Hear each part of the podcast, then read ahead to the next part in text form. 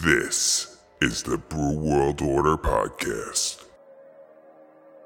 Welcome to the Brew World Order Podcast, the podcast where we talk to brewery owners and ask questions about owning a brewery so that future brewery owners can learn a thing or two. My name is Mike Curtin, and if you haven't subscribed yet, well, this is the perfect time. You can pause it, go and subscribe, and come back to it. Ain't technology grand? This is episode number 77. In this episode, I sit down with Jason Zumbrunnen of Ratio Beer Works in Denver, Colorado. Jason tells us the biggest change in the industry in the last five years for him, how he would have redone a lot of things done to the building when he opened his brewery, and as he put it, do it your own way from the beginning, and how he traveled the world in a punk band in his early days, and seeing all the different types of beers really helped to push him into homebrewing, which obviously led him into owning a brewery. I'd like to think me and Jason aren't too different. I used to DJ once upon a time ago, and when I did, I would drink some beer. I don't know if the two have a correlation, me starting the podcast and drinking beer while DJing, but hey, one's audio, I used to play audio, we talk about beer, I used to drink beer. I'm just gonna put two and two together and say that was the reason, even though I know it wasn't. The real reason, because I love talking about beer, baby. You want to tell me about your brewing process? How you open your brewery? I'm the guy that's gonna listen. And I hope that you listen to this episode, because I put my heart and soul into this baby. So listen up. Episode 77, featuring Jason Zumbrunnen of Ratio Beer Works. I hope you enjoy it.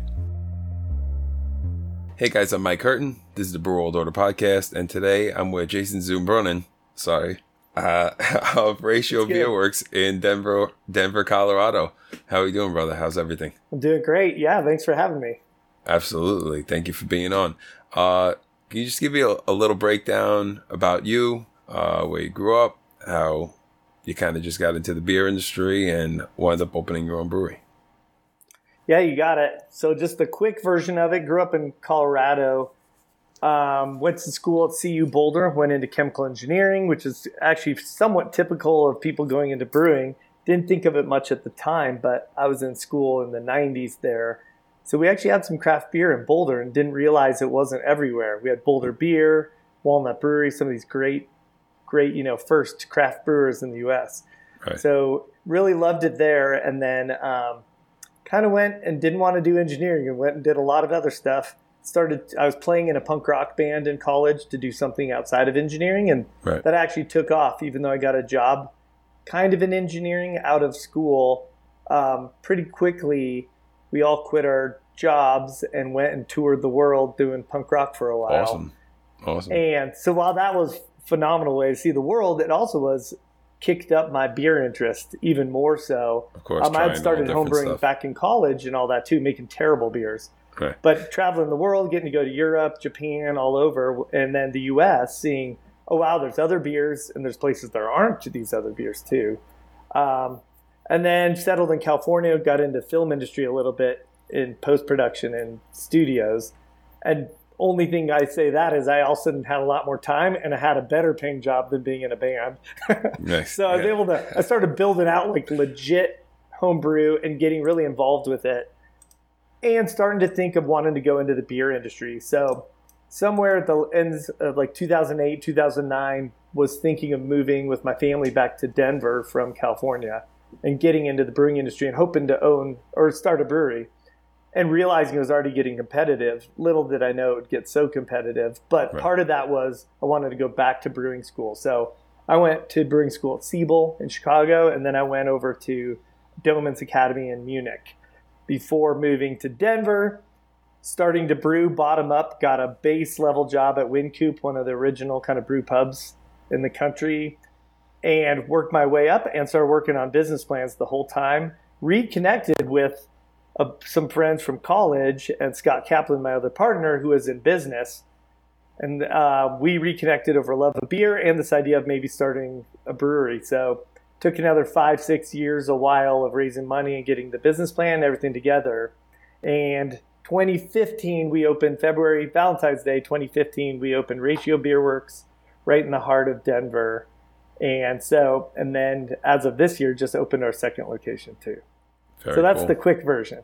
Gotcha. Perfect. Perfect.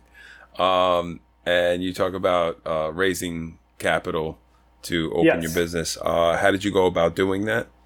And any So any issues Yeah, you ran into along the way?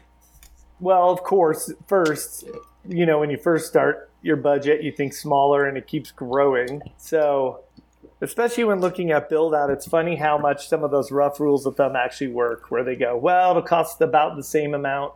Whatever your equipment costs, it'll cost that much to put in. You're like, no way, no how. Right. And you struggle against it till you find out, oh, yeah, that's these are all good rules of thumb. So, frankly, usually those contractors have a pretty good idea even beforehand. So I would definitely trust those because that's wasted time for sure. Right. But um, yeah, we we raised it all privately. Um, we we didn't want to start with a lot of debt, so we wanted to raise um, angel investors as shares in the company.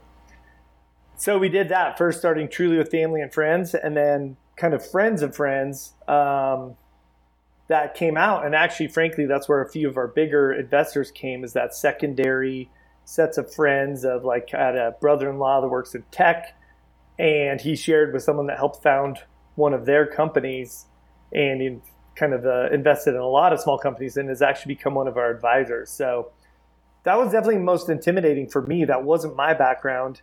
It was my partner's a little bit. He was more in business, but frankly, I was surprised.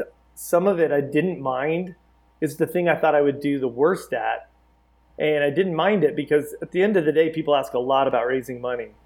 At the end of the day, it's a lot about telling your story and knowing, having a good background in it and Okay. basically knowing the details. Interestingly, they cared less about this idea of, you know, your five year, 10 year. Of course, people want to see that, but they're also realistic. They know you're launching a company.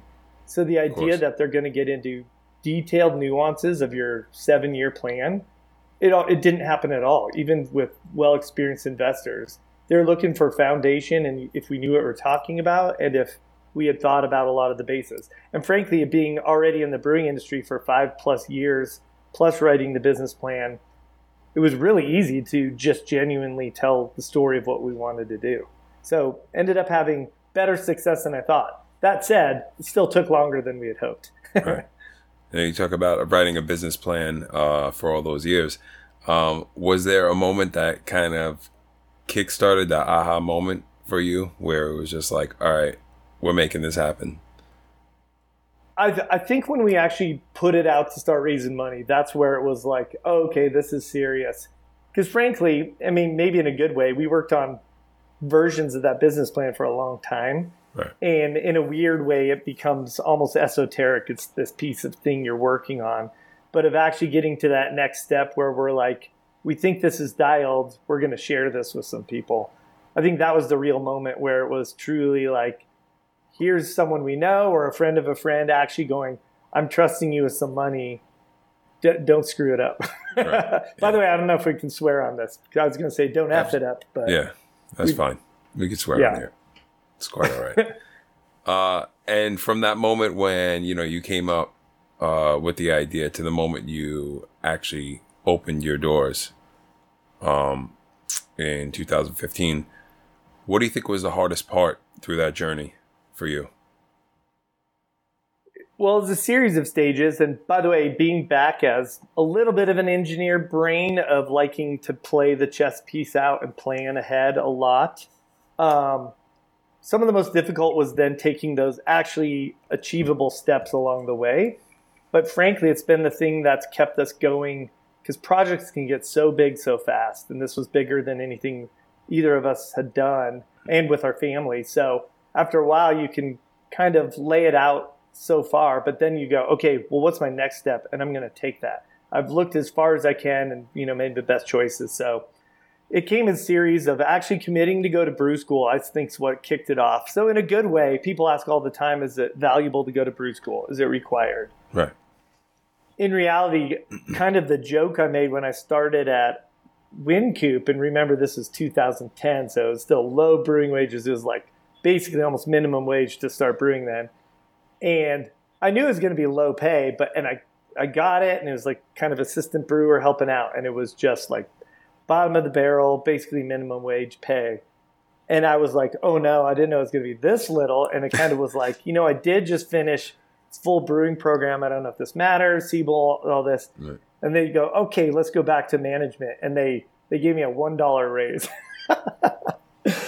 so to my Oh, wife, nice. I was like, well, we know what brewing school was worth. It was worth a dollar, Yeah. which is like two grand a year, and brewing school probably costs like twenty grand all in, you know, for living expenses and everything. So I was like, you know, it's going to take ten years to pay off brewing school at this rate. Yeah.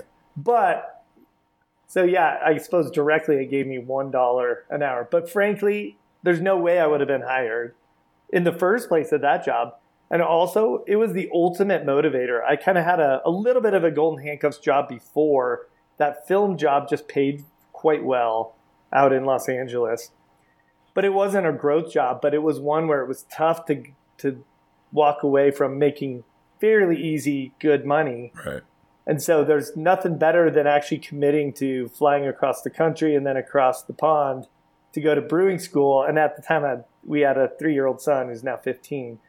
That was a lot of motivation. My wife's like, well, you better go for it. Yeah, then, right. Right. If we're going to do all this.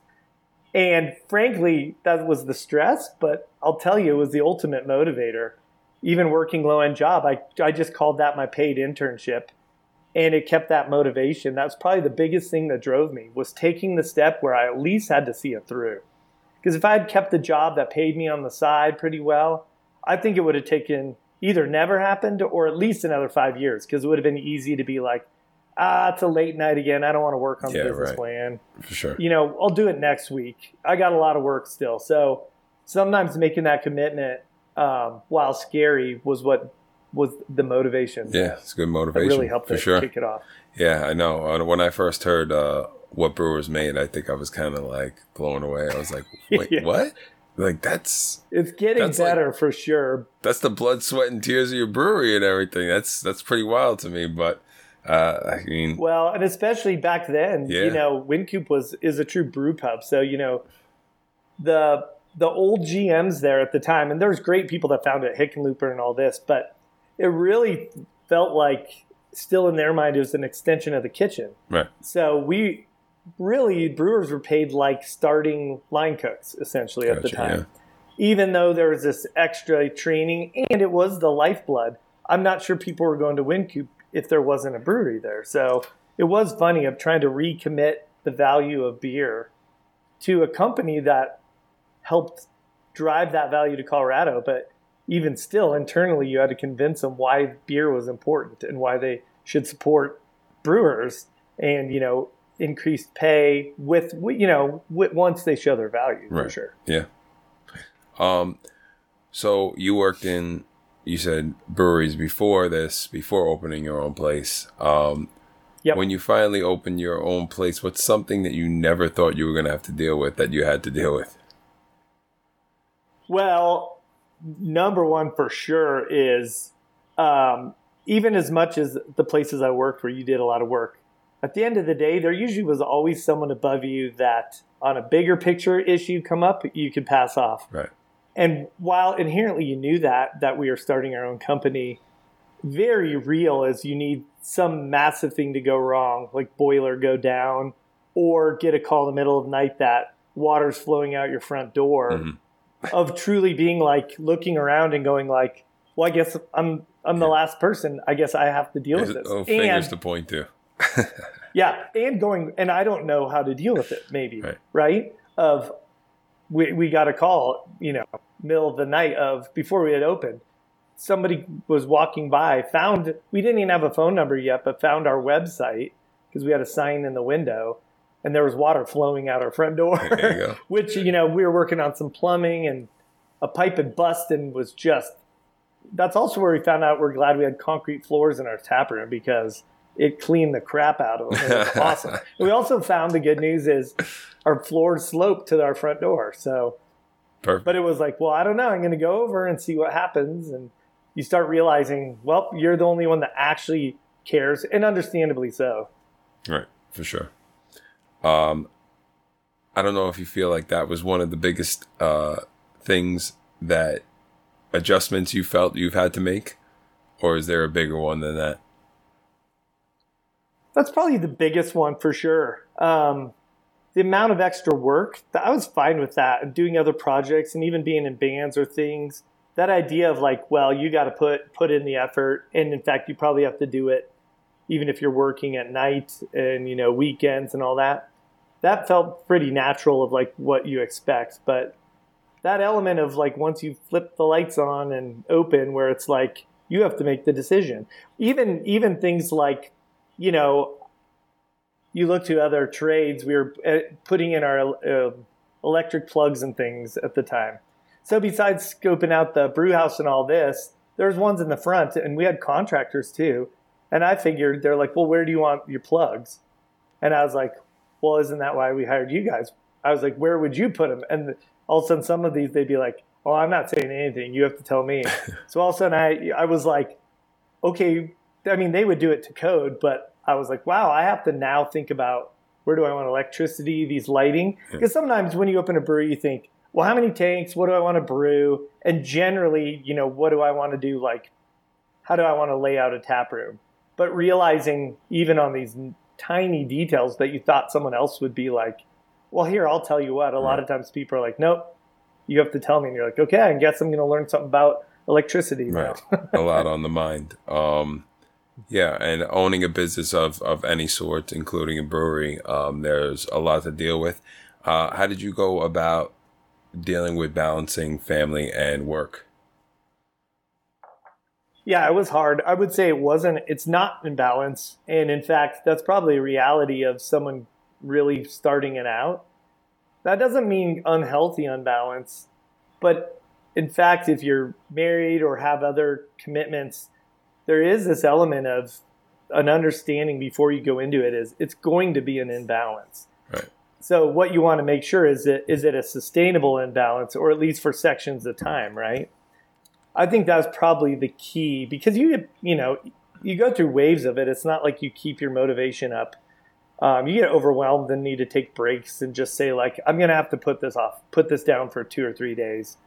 Um, it's you know it's getting overwhelming or breaking it into pieces. But yeah, we had a lot of good talks with part you know friends, partners, my wife about well what does this mean and what can you commit. But then on the reverse side, once you start getting it going, just as important, you I almost had to actively start carving out more balanced time. Right. Because basically, you don't. I don't ever have to go home, but then I, I also want to still have a regular life and be married and Yeah, have my kid sure. talk to me. yeah, I ask I ask the question all the time: How important is a mental break from everything? And you kind of just uh, just explained it right there and, and then. And I mean, I'm sure it becomes uh, yeah, and and the key one is you you hear people. It's an easy answer to say, "Oh, you need to find work life balance," but frankly, you have to realize sometimes it's going to be out of balance, and that's okay as long as it's talked about and, and thoughtful in how you do it.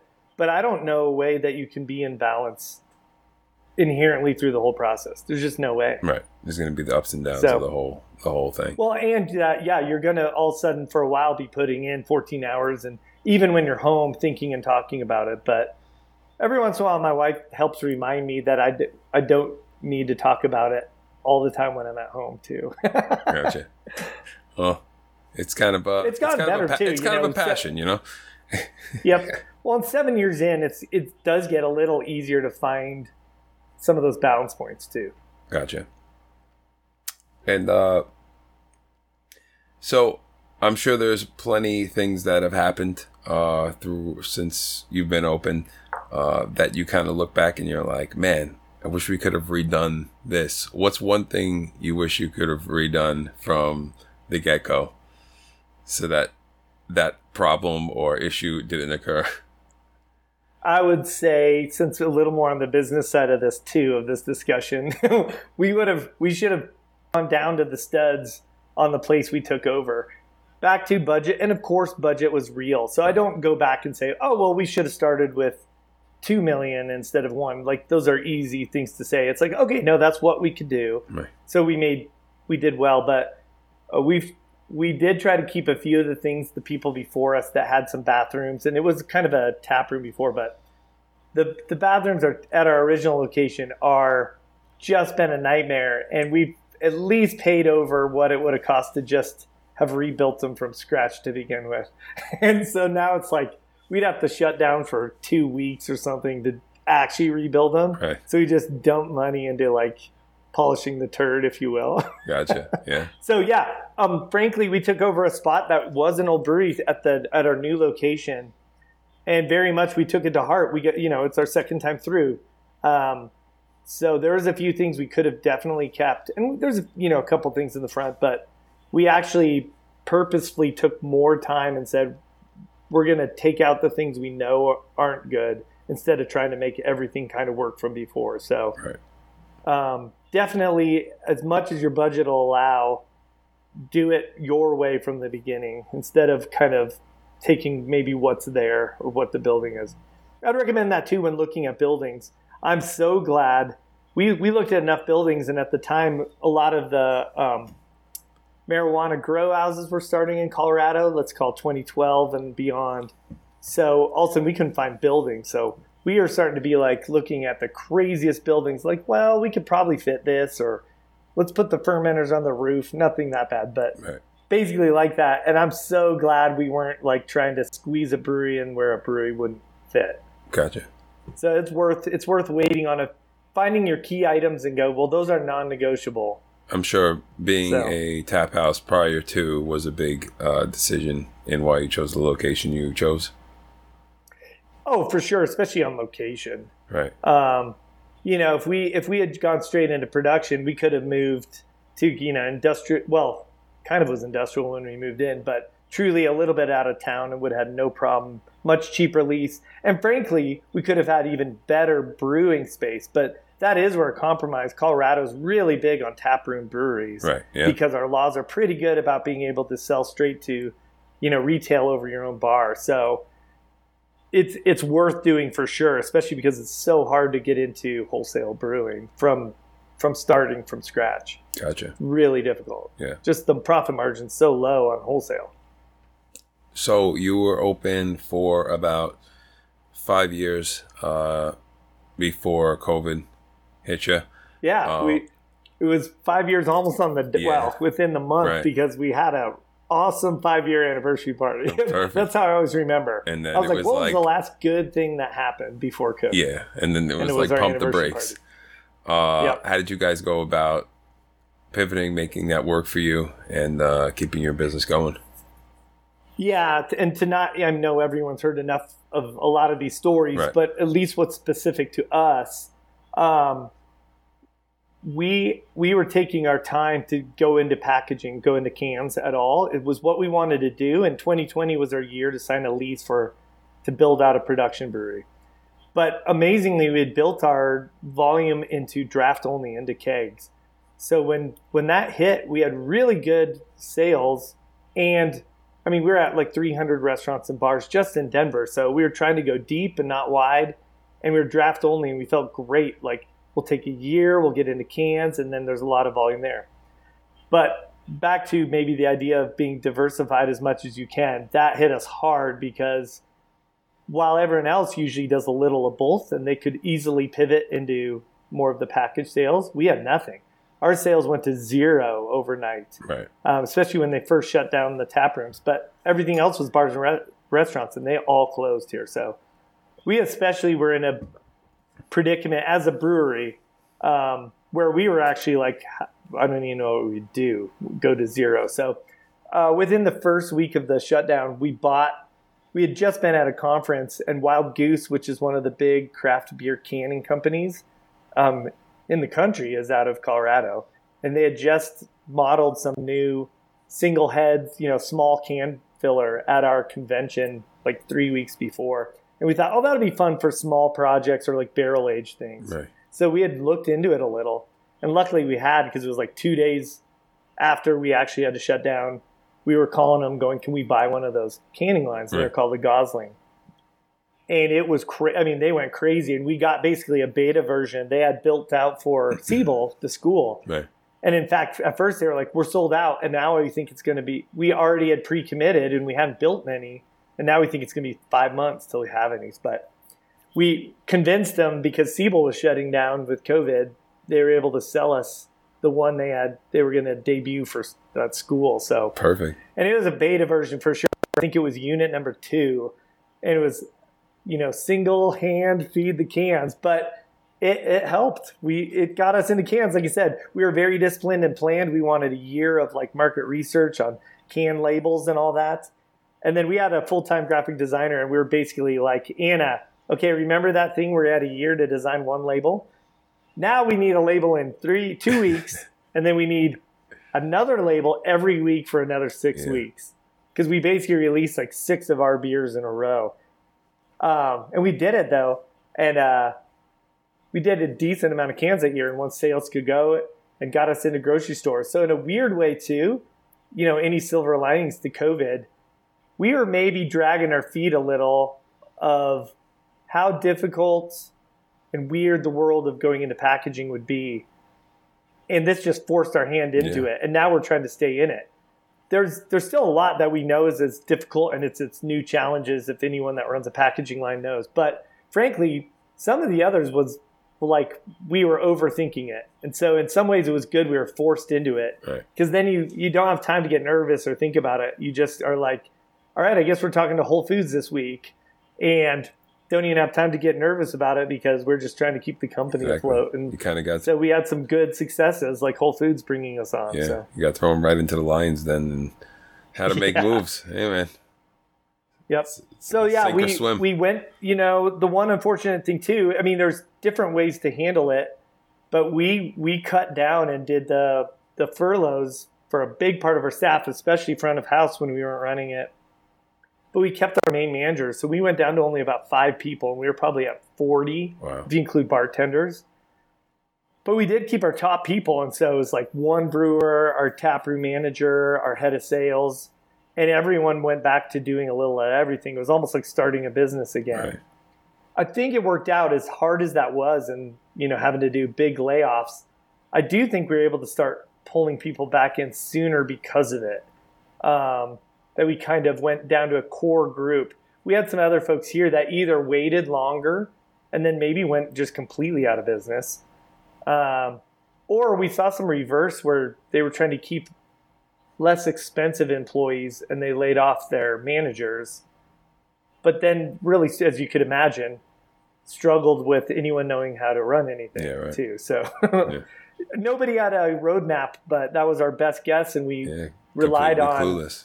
You just got to kind of figure it out. friends or advisors sometimes having cool heads because i'll tell you I'd pretend we were just all cool headed through it but we weren't right Of course. Yeah. we were freaking out at home and going, what's going on, just like everyone else. And going, I don't know what to do. But just like I told you, when you start the company and people go, they all just look to you then. Right.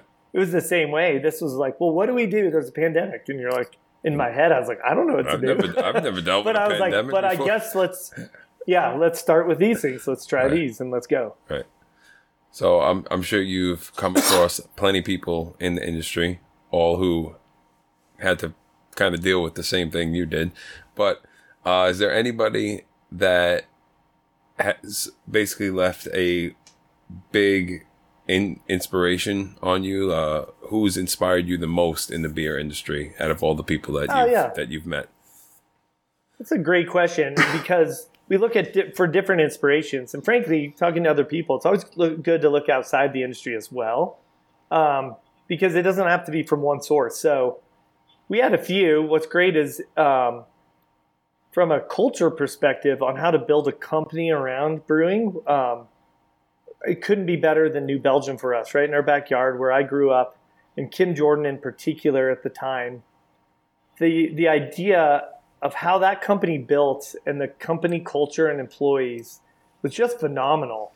Just especially for, I mean, brewing was already a really nice social industry, but that company like no other. And of course, it's it expanded and grew, and it's a different company, and now it's sold. So I'm sure a lot of that's changed quite a bit, but um, couldn't be better than the idea of building a strong culture than New Belgium. And then from brewing, from that idea that we were trying to stay close and not expand quickly, um, we always looked at New Glarus out of Wisconsin. Um, I mean, they're just this amazing story of, you know, one of the biggest breweries in the country, and they don't sell any beer outside of the state of Wisconsin. Right. Um, I had a good mentor. I went to AC Golden. One of my jobs, I got a technical job inside of Coors before this to get technical brewing.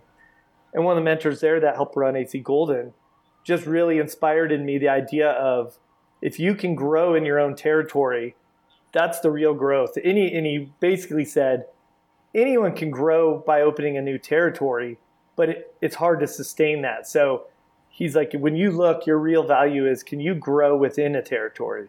That that's where you should look at the health of your company or not. So we've taken that to heart to say, can we know Denver and can we grow here before we start expanding and opening up like the next town over? So, and then I'd also say just from brewing, Mitch Steele, who was at Stone Brewing from a technical side. Um, I listen if he ever gives advice or writes papers and things. Um, just seems like a sharp guy in the industry. Um, John Mallett from Bell's is another Right. guy that usually what he says. But yeah, New Glarus, Kim Jordan at New Belgium, all those have been pretty inspiring for Yeah. sure. John Mallett was uh, actually just mentioned recently. Um, I just interviewed um, the owners of Burns, Wayne Burns and, uh, Oh, yeah. and Laura, and yeah, they were. They actually mentioned him, spoke very highly of him. He's a great. If you ever get it, I mean, he's just inspiring, anyways, and just so committed into the industry. So, and there's a lot of those people. They're there long enough of they get over some of the hype things. Um, there's always things to learn from those breweries too that are doing weird, wild, new, wacky things because then new techniques come out of that. But Right.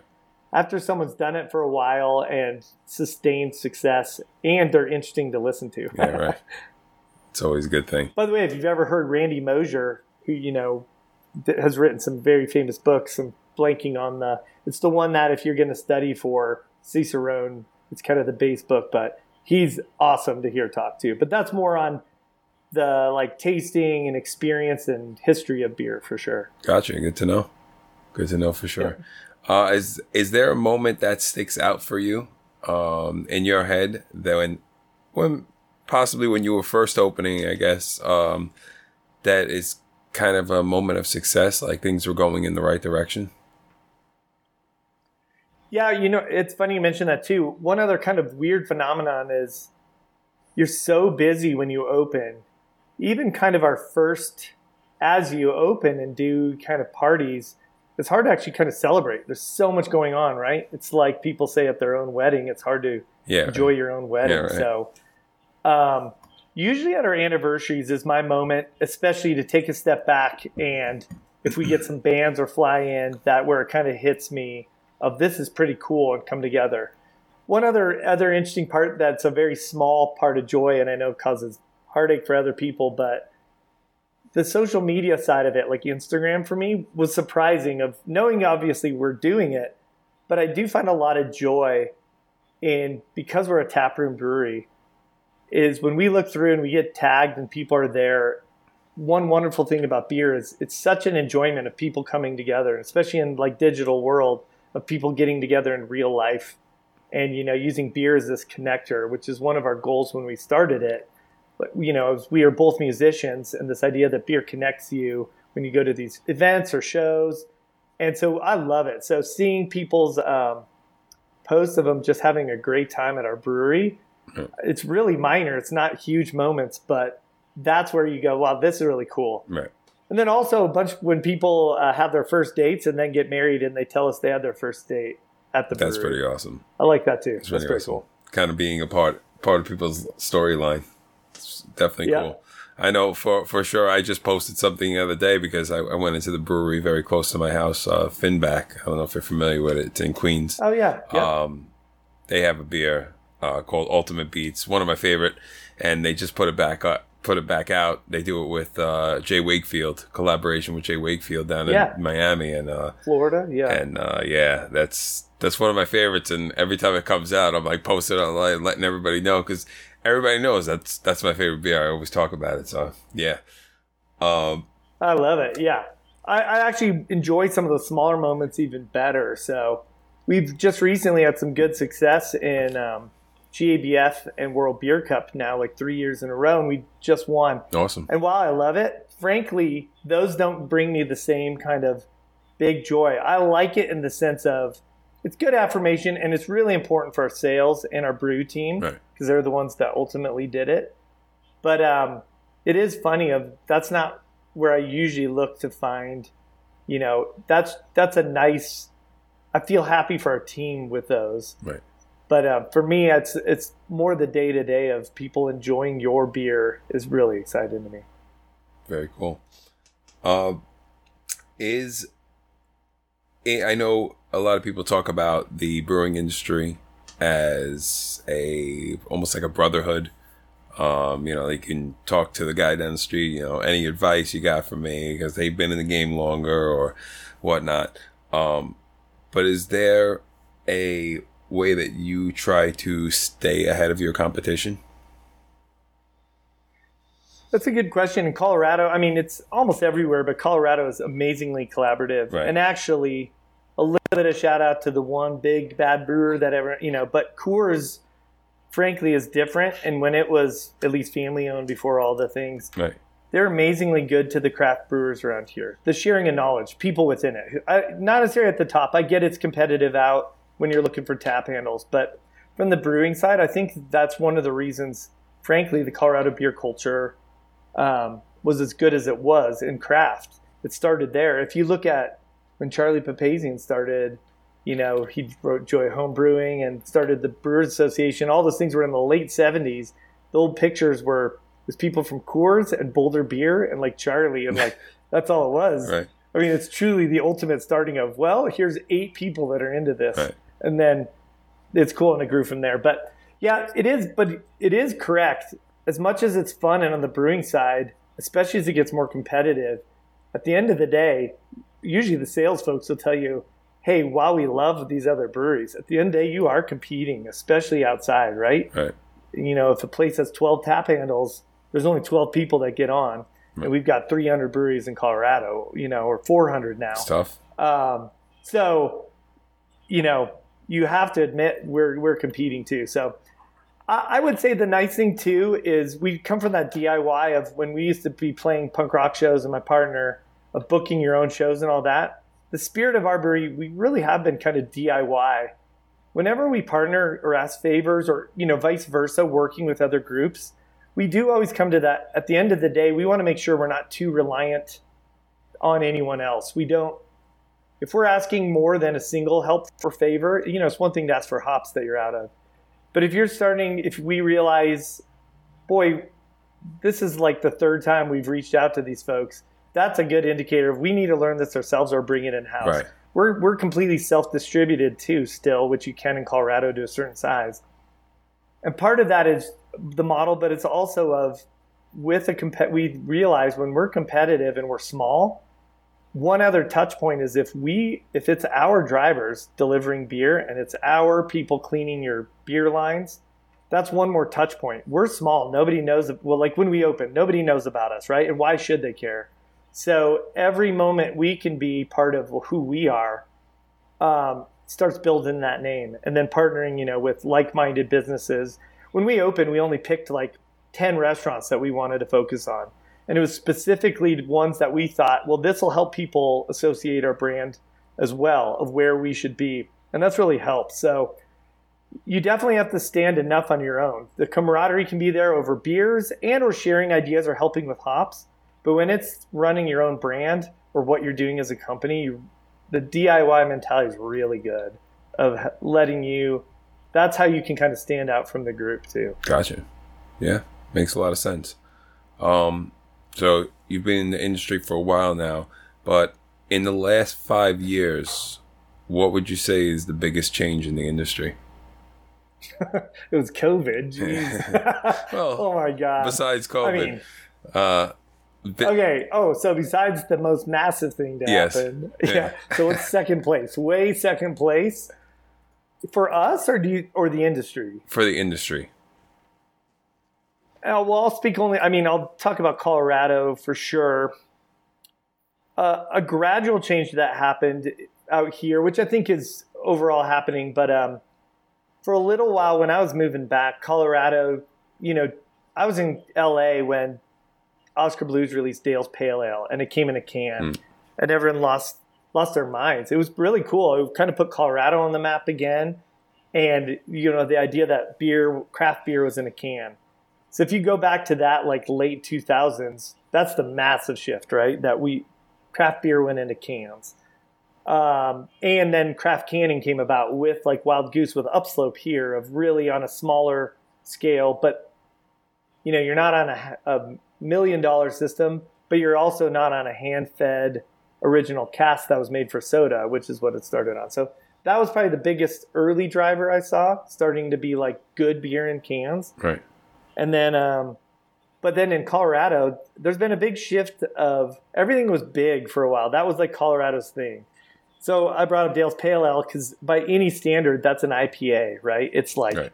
six and a half percent or something. It's like 50 BUs. I mean, you're like, that's an IPA every day down the middle. And yet they called it a pale ale, which was intentional hearing about the kind of origin stories of it. But that was pretty common in Colorado. It was a little like, let's do every style but bolder, you know, bigger and bolder, more alcoholic, big. Right. So, you know, you look, besides maybe New Belgium was a little more traditional, but your Avery's, uh, Great Divides, um, all those Oskar Blues were just making massive beers. Everything was big. Right. So for us, by the time we started, the shift back to like regular strength session beers. And especially in Colorado, and maybe it's because we have such, you know, not only was Coors here, we have a Budweiser plant, but the the shift back to the idea that you know a clean lager or you know simple beers are worthy of doing as a craft brewing company and that they sell has been a big shift. The good news is I don't think that's a shift that'll ever go away. Frankly, you know, uh, you know, flagship style beers have sold well for 500 years around the world, so that's not going away. For sure. Maybe black IPAs go in and out of fashion, but you know, a good drinking beer should it might go in some waves, but um, it should be accepted everywhere. And so now, man, the good lagers and simple beers in Colorado is awesome. Yeah.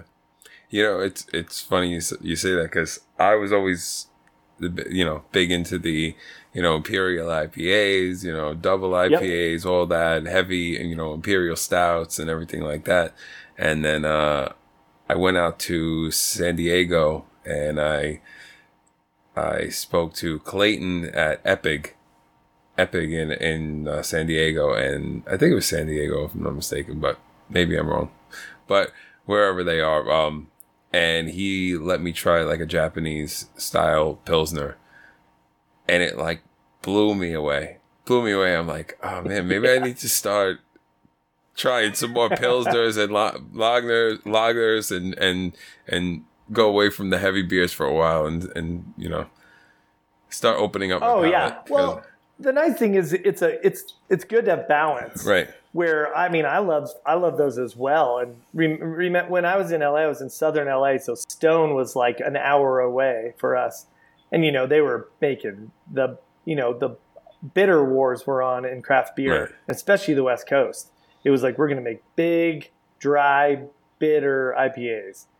Um, so it was either Stone was making either bitter IPAs or strong bitter IPAs. that was like what Stone was known for. But it was great at the time. Right. But it is nice to have some balance and be able to switch between them too. for sure. I, I was in Portland a couple years ago, and you know they were so big on IPAs before the haze craze, but it was funny. Of it was like all IPAs. That's like all they had. Maybe pale ales and IPAs. You you go to a brewery and they'd be like, "Oh yeah, we have ten beers on tap. Awesome." All IPAs. and nine of them are some kind of regular IPA. Yeah, And you're like, not even a stout, something, No. something else. yeah. Me and my Yep. friend talk about that all the time. Where there's a couple of breweries we've been to, and it's like, I, I don't get me wrong, I love IPAs, but it's like I want to go to a brewery and like see a little variety. That's why you go to a brewery, Yeah. and then uh, yeah, if you have like ten taps and like six of them IPAs, like come on, man. But uh, I, oh, I know. Speaking speaking of uh, different types of beer, uh, what was your gateway beer into the craft beer world?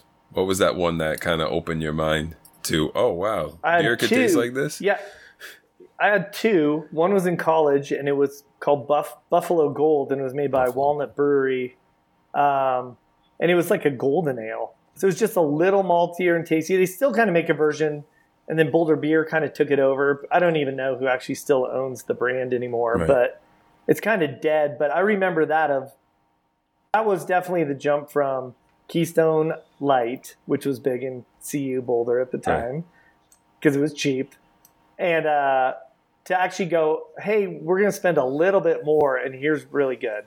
The second one for me was IPAs, and I had kind of had a few tastes or whatever, but I realized I hadn't really had one legitimately, or at least the full one, until I was out in in LA and I was at Father's office in Santa Monica and I ordered a Racer 5 Racer by 5, Bear yeah, Republic Bear Republic, for north sure. California. I remember the bartender, this is funny now, like you would ever do this, but he warned me, you do know this is a bitter beer, right? Because Yeah. it was an IPA. I was like, yeah, yeah, yeah, of course, you know, no, no problem. And I remember I took that first sip and it was like, oh my Oh, God, really it's so bitter. compared to, I mean, and now I bet that was barely Mhm. bitter at all, right? But the first sip, I was like, oh my God, what did I do? I, you know, this beer's, I'm not going to be able to drink it. This bartender's going to laugh. But, you know, two sips in, your, you know, palate Adjust. acclimatizes. And then I was like, man, this beer's delicious. You know, my first sip was like, oh my God, what I do. and then I was like, wow, this is delicious. I really liked it. And that's probably the big swing where I was like, whoa, this is wild. Because maybe Sam Adams was maybe the, you know, the stronger beer I'd had before that, like legitimately a few times. I once again I'd had I'm sure I've had some, but that was the first truly sat down and ordered this IPA, a West Coast IPA in particular. I'll tell you what you did. You you opened up a whole can of worms because look at you now. Yeah, I know. So, uh, speaking of your brewery, um, what's next for your brewery? What does the future look like for Ratio? So yeah, you know, massive changes, you know, of pivoting through COVID, and we were going to be open a production facility, and in fact, it wasn't our goal to necessarily open another tap room. We'd gotten a lot of offers to do it, but we're pretty much an urban brewery that likes to connect either art or music and things in a city. Um, so a lot of we were getting a lot of offers and things from suburbs, but we haven't built our brand strong enough. We didn't want to just you know franchise or something. So, and then so we were looking for that, but with COVID, everything changed, and then certain opportunities started coming up. Frankly, we started getting more calls back. We had been looking at buildings for two years before Right. COVID, and you know prices were going up through the roof, and everyone's like, "Well, we'll call you back." And then all of a sudden, we were actually getting calls Right. back, and that was wild. And we are like, "No, we're trying to just not die over here." um, you know, figuratively and literally too. But um, but as we started coming out, we're like, okay, now we're canning, and this is terrible because we're doing it in our original brewery that is not designed to also have a little canning line in there. So we were jammed on top of each other. And so it was like, well, what can we do? Can we contract can a little bit? So we even had started doing some contract canning of a brand just to take some volume off. But back to our DIY, we want to bring that back long term. So, and then an opportunity came of a brewery that had gone out before COVID. And then for like the two years of COVID, they had gone through a bankruptcy and the building owners bought, slowly bought all the equipment out of that. So basically, we heard again that that was available again as a spot. And we knew they had built out an area for canning at least. And so that worked, and we were able to. We ended up having to buy a new canning line from Codi, but some of the infrastructure, other parts were there already. So frankly, we think this is a good hybrid. It's a full second tap room. It's still an urban part of the city in a new up and coming neighborhood called Overland. So we think this buys us a couple years on the canning side to get our feet actually learn now. Before we were just scrambling for two years, learning on the fly. Now we're trying to be disciplined again, bring in people that maybe have some more expertise in this world. And then hopefully the tap room builds where that, that brewery can exist on its own just for brewing beer for the tap room and for accounts near there, but not trying to run it as a production facility. So the interesting one is be if if we see continued success in it, I think we'll go back to our plan of some kind of production facility that we look at, um, where we actually build it out with the correct space, the pull in cans and all that, and be able to package more and brew a little more efficiently there. So but that being, and then I'll see us expanding in the next five years to other cities because we're still pre- predominantly in Denver and a little into Boulder, but we'll probably get up into Summit County of the mountains here, Fort Collins, Colorado Springs. And our long-term goal, is I don't think now, especially, COVID reset some priorities, but I don't. We're not going to expand outside of Colorado. I don't, it's really not in the cards. So we're going to go as strong Glarus as we can of just continue to grow within the state. But we had we had good growth. We we lost hard. You know, we were down forty percent 2020, or um, sixty percent. We were 60%, down to forty percent. But we gained it all back by 2021. So people came, people by came out fighting in hard and all know? our teammates. Yeah. Yeah, and, and we got 20% of it because we were able to go into cans back. So, you know, we set a record last year now. So, what's funny, the BA put their their guidebook out of breweries and Right. their sizes, and our size shows like a 77% growth because it was last year's numbers. Awesome. And it was like, well, yeah, first we honestly submitted our numbers. I looked at some of those, I was like, no way nobody was down that far. It felt like we were the only ones that put a really Uh, low I'm number sure everybody for kept their, 2020. but their I don't know. shut. I don't you know what they're doing. Nobody wants to uh, brag Yeah. about being down that low. I'm sure. No, I know, but of any time where it's like everyone gets Yeah. it. But so yeah, we hope it's it's it's a struggle and it's almost like starting a new business post COVID Right. for sure. It's just a different world again. So the good news is sometimes it refocuses of back to the important parts and remember at its base, like if we lose a batch of beer or something, we just had a brewer put in the lemon. We did a full puree and he put it into the wrong beer, Oh, no. which uh, one of funny stories of things that always happen. But at the end of the day, you go, it's a really, really great brewer and it was a mistake, and you're like, that it's just Right. beer, right? We're not, we're not doing, you're not doing heart For sure, surgery over yeah. here. And frankly, the pandemic put it into perspective of like, boy, there's much bigger problems than we have one bad That's batch great. Hey, that's a that great way to look with. at it. For sure. Yeah. For sure. Yeah. Um, I don't want to go through that list No, again. I'm sure. I'm sure you don't. I'm sure you don't. Um, and if somebody came to you and asked you for advice on opening their own brewery, what advice would you give them? Man, I suppose that's I'd have to rethink it now post COVID for sure. um, at the end of the day, especially depending where they're at, but um, if you, you should start with the tap. I mean, unless you have, you know, ten million dollars. You know, how do you make a million dollars? Start with Right. ten million. But if unless you have a lot to start big, I wouldn't do it. The taproom model is the right way to do it. Um, if you can, if your state Right. allows it. And then at that point it's it's that location does matter. Um, there was a little period here in colorado and denver location almost didn't seem to matter. It was just so much fun every time a new brewery had opened. And people thought you know even when we opened 2014 oh did colorado and denver they're already saturated and overdone.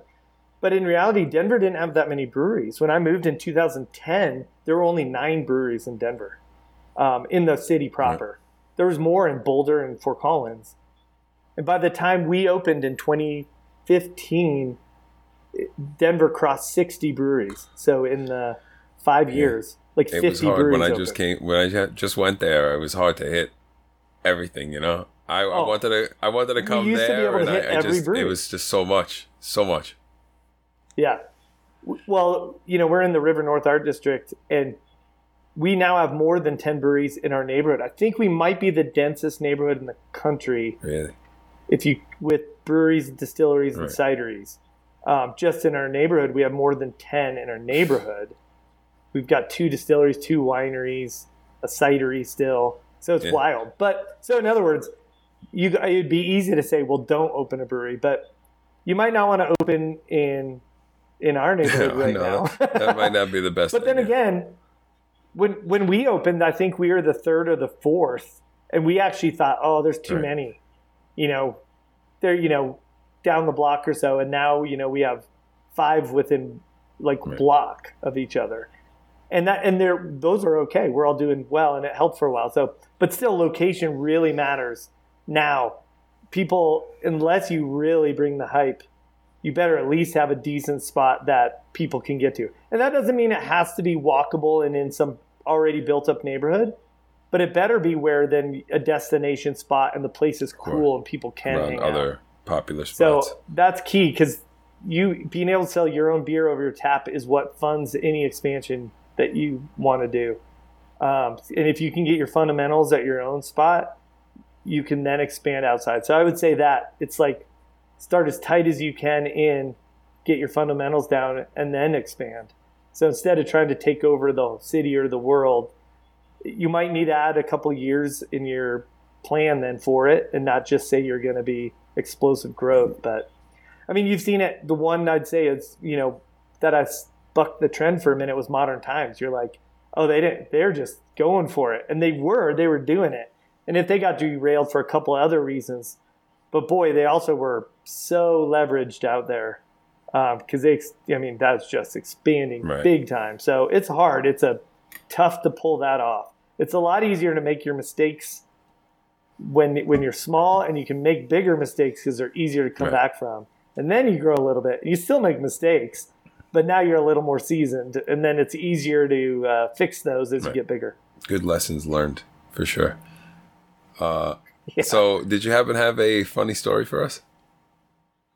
Oh yeah, I was thinking about what's all the funny. I was thinking about ruining beers and also realizing too of, you know, a good mentor of mine that I brewed under of the idea of it's only beer. And what's funny is he could get pretty, you know, um, not a short fuse, but he was a pretty serious guy on brewing. But if something really got messed up, he'd take a really great approach of, at the end of the day, it's beer, right? right? Like we're not, you know, as long as safety of people are there. So the amount of screwed up beers that other people have done. My only one that I screwed, well, the favorite one at Ratio was training our now sales manager. I suppose it was on me, as, and everyone's probably had a hop fountain happen to them. But if you have a beer that's been fermenting and maybe you uh, capped it off and it carbonated a little and you haven't dry hopped yet, it's like the Mentos yes. experiment.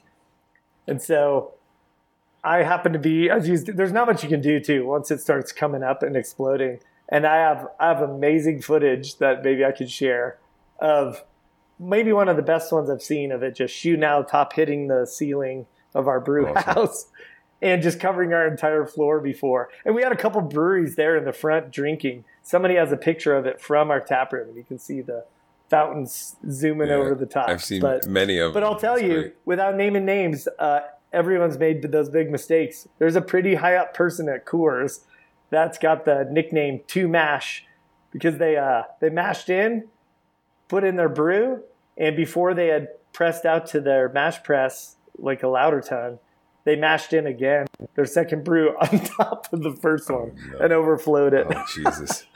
so uh, yeah, everyone's even all the high up great brewers they'll screw up a beer yeah, real bad. Something that seems real obvious.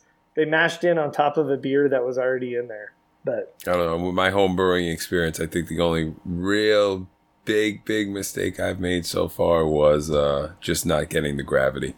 So that's not that horrible. But if people ask me like, "What's the ABV on this?" I'm like, I, I don't know. Yeah, I don't know. I have, no I don't have, have two of them yeah. and then feel it out. Let me know. yeah. I don't know. So, no, yeah. I have a little segment called Quick Fire Five. Five quick questions, all okay. beer related. Ready? Yep, okay, I'm ready. Uh somebody comes into your tap room. What's one of the beers you recommend they try? I usually, I always started with our Dear You, our French saison. Um, it's a really dry sessionable one. It's one we won a GABF recently for, and uh, um, World Beer Cup. And it's a good transition beer, especially if someone says, "I don't like beer, but maybe they like wine." Gotcha. Uh, that's the one I usually shoot them. Okay. To. Uh, favorite brewery other than your own? Ah, that's a great question. For local right now, um, back to the Sessionable, one open on the edge of our neighborhood called Cohesion. Cohesion. And it's a Czech style brewery. And it was the guy who spun off of Odd 13, one of the big kind of hazy breweries that was in the town, well respected brewery. And I thought he was crazy doing a Czech only brewery. I was like, that's a niche. That's going to be tough. But man, it's delicious. So they have a beer, their Czech 12 or something, I think it's called, is is just phenomenal. Good to know. Good to know. Well, I'll be making my. If you're gonna ask me, my macro one is a Coors Banquet. Coors Banquet. I love I love Banquet, man. That's one of my favorites. Believe it or not. yeah. Believe it or not. Uh, I like this question. Uh, favorite name you've come up with for one of your beers? Uh, yeah. Um, we have we have a carrot elderflower saison called King of Carrot Flowers. King of Carrot Flowers. And loved that. Um, came up with that name. That was inspired by. There's a song with that title, although we, it's not directly. It was inspired by it, but it's the first beer I had a name for before having the recipe done, and we did it for uh, an indoor farm here in one of our food desert neighborhoods, and it was for their Harvest Week, a big festival. So we always tried to do some kind of fruit or a root vegetable beer, and so it was supposed to be a one-off. And so we used carrots, and then we used elderflowers. Going to use rose, but it's too perfumey. Right. And it's turned into kind of a cult favorite. Awesome. It was supposed to be a one-week beer, and now it's turned into. It's probably our biggest specialty beer we do. That's awesome, man. Uh, Yeah. Ooh. Barrel aged imperial or both? oh, what do I prefer? barrel aged imperial or both? Bo- I I prefer Okay. both. So Me um, too. we've switched. We do. Uh, our our main one. We'll do a barrel aged imperial stout every Right. year, and I love that Me too. style. It's great. Me it's a too. good way to drink It's one of my favorites. Uh, and you have Yep. one keg of beer to hold you over for a two week quarantine. What beer are you choosing? Could be anybody's. Desert I- Desert I- Oh, Desert Island beer. beer. Desert Island. That's always a tough question, but I think I would go. What's funny is, is I would you would think, oh, I'll pick some specialty, Right. some Westvleteren twelve or something, but I'd probably go with uh, like a a pilsner or something that those I just don't get sick of. That's kind of my everyday beer. So if I could have it every day, I won't get sick of it. So maybe that cohesion Czech twelve All right. Well, Jay, that's that's all I got for you, man. That's everything. Awesome. Thank That's you great. very much for being on. I appreciate it. Yeah, Yeah. you're welcome. Yeah, I'm Mike great. Curtin for the Brew World Order podcast. Here with Jason. I'm gonna I'm gonna do this. right- I'm gonna do this right this time. Zumbrunnen, correct? All right, Okay. we'll take it. Okay, of Ratio Beer Works in Denver, Colorado. Thank you very much, man. Appreciate it. Hey guys, thank you so much for listening to my interview with Jason Zumbrunnen, owner of Ratio Beer Works in Denver, Colorado. You know how it goes, whether you're passing through, you live in the area, or just visiting a friend nearby, you should definitely check them out. Give them a follow on social media while you're at it. See what those guys are up to. Every other Sunday, I'll be releasing a new episode, so subscribe and you'll never miss one. Also, give us a follow on YouTube. You could see my expression as I talk to people. It's pretty neat stuff. And while you're at it, give us a follow on social media for updates on the podcast. I'm Mike Curtin for the Brew World Order podcast. You stay safe out there.